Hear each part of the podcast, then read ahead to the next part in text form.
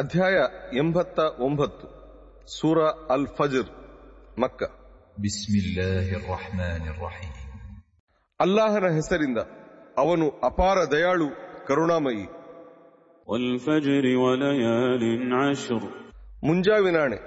ಮತ್ತು ಹತ್ತು ರಾತ್ರಿಗಳಾಣೆ والشفع والوتر ಮತ್ತು ಸಮ ಹಾಗೂ ಬೆಸ ಸಂಖ್ಯೆಗಳಾಣೆ والليل إذا يسر ಮತ್ತು ರಾತ್ರಿಯು ತೆರಳುವಾಗಿನ ಆಣೆ هل في ذلك قسم لذي حجر ಬುದ್ಧಿಯುಳ್ಳವರಿಗೆ ಇದರಲ್ಲಿ ಧಾರಾಳ ಪ್ರಮಾಣ ಇದೆಯಲ್ಲವೇ ألم تر كيف فعل ربك بعاد ನೀವು ನೋಡಿದಿರಾ ನಿಮ್ಮ ಒಡೆಯನು ಆದ್ ಜನಾಂಗದವರಿಗೆ ಏನು ಮಾಡಿದನೆಂಬುದನ್ನು إرم ذات العماد ಬೃಹತ್ ಸ್ತಂಭಗಳಿದ್ದ ಇರಂ ಎಂಬ ನಾಡನ್ನು التي لم يخلق مثلها في البلاد ಅಂಥವುಗಳು ಅಂದರೆ ಅಂತಹ ಸ್ತಂಭಗಳು ಬೇರಾವ ನಾಡಲ್ಲೂ ಸೃಷ್ಟಿಸಲ್ಪಟ್ಟಿಲ್ಲ وثمود الذين جابوا الصخر بالواد ಮತ್ತು ಕಣಿವೆಯಲ್ಲಿ ಕಠೋರ ಕಲ್ಲುಗಳನ್ನು ಕೆತ್ತಿದ್ದ ಸಮೂದರು وفرعون ذي الأوتاد الذين طغوا في البلاد ಮತ್ತು ಬೃಹತ್ ಮೊಳೆಗಳ ಫಿರ್ ಅವನ್ ಅವರೆಲ್ಲ ತಮ್ಮ ನಾಡುಗಳಲ್ಲಿ ಬಂಡಾಯವೆದ್ದಿದ್ದರು فأكثروا ಫೀಹ الفساد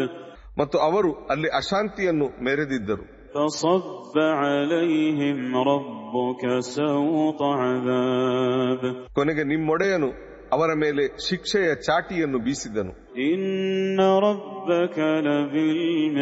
لبالمرصاد ನಿಮ್ಮ ಒಡೆಯನಂತೂ ಹೊಂಚಿನಲ್ಲಿದ್ದಾನೆ فأما الإنسان إذا ما ابتلاه ربه فأكرمه ونعمه فيقول ربي أكرمن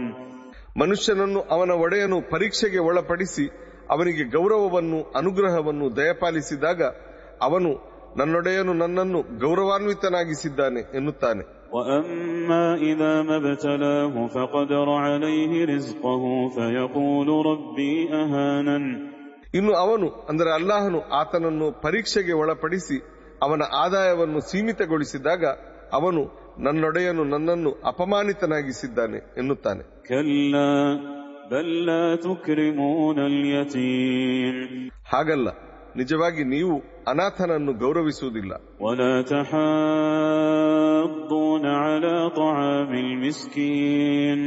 ಬಡವನಿಗೆ ಉಣಿಸುವಂತೆ ಪರಸ್ಪರ ಪ್ರೋತ್ಸಾಹಿಸುವುದಿಲ್ಲ وتأكلون التراث أكلا لما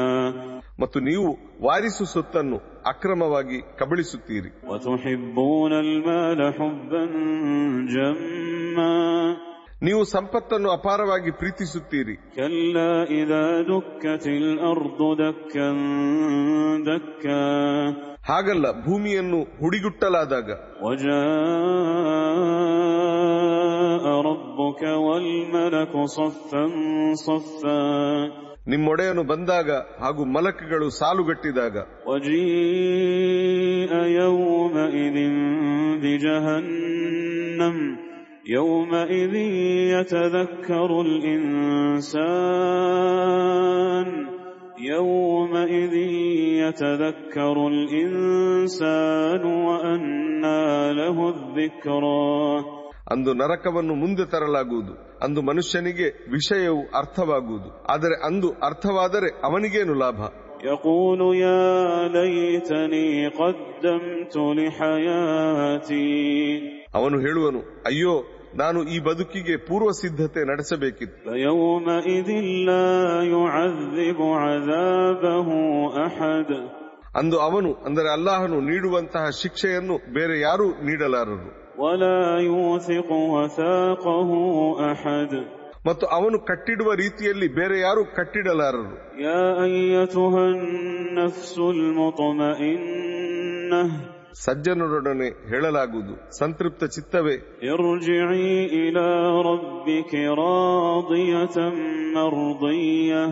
ಸಂತೃಪ್ತನಾಗಿ ಮರಳು ನಿನ್ನ ಒಡೆಯನೆಡೆಗೆ ಅವನು ನಿನ್ನಿಂದ ಸಂತೃಪ್ತನಾಗಿರುವನು فادخلي في عبادي ನನ್ನ ದಾಸರ ಜೊತೆ ಪ್ರವೇಶಿಸು وادخلي جنتي ಮತ್ತು ನನ್ನ ಸ್ವರ್ಗವನ್ನು ಪ್ರವೇಶಿಸು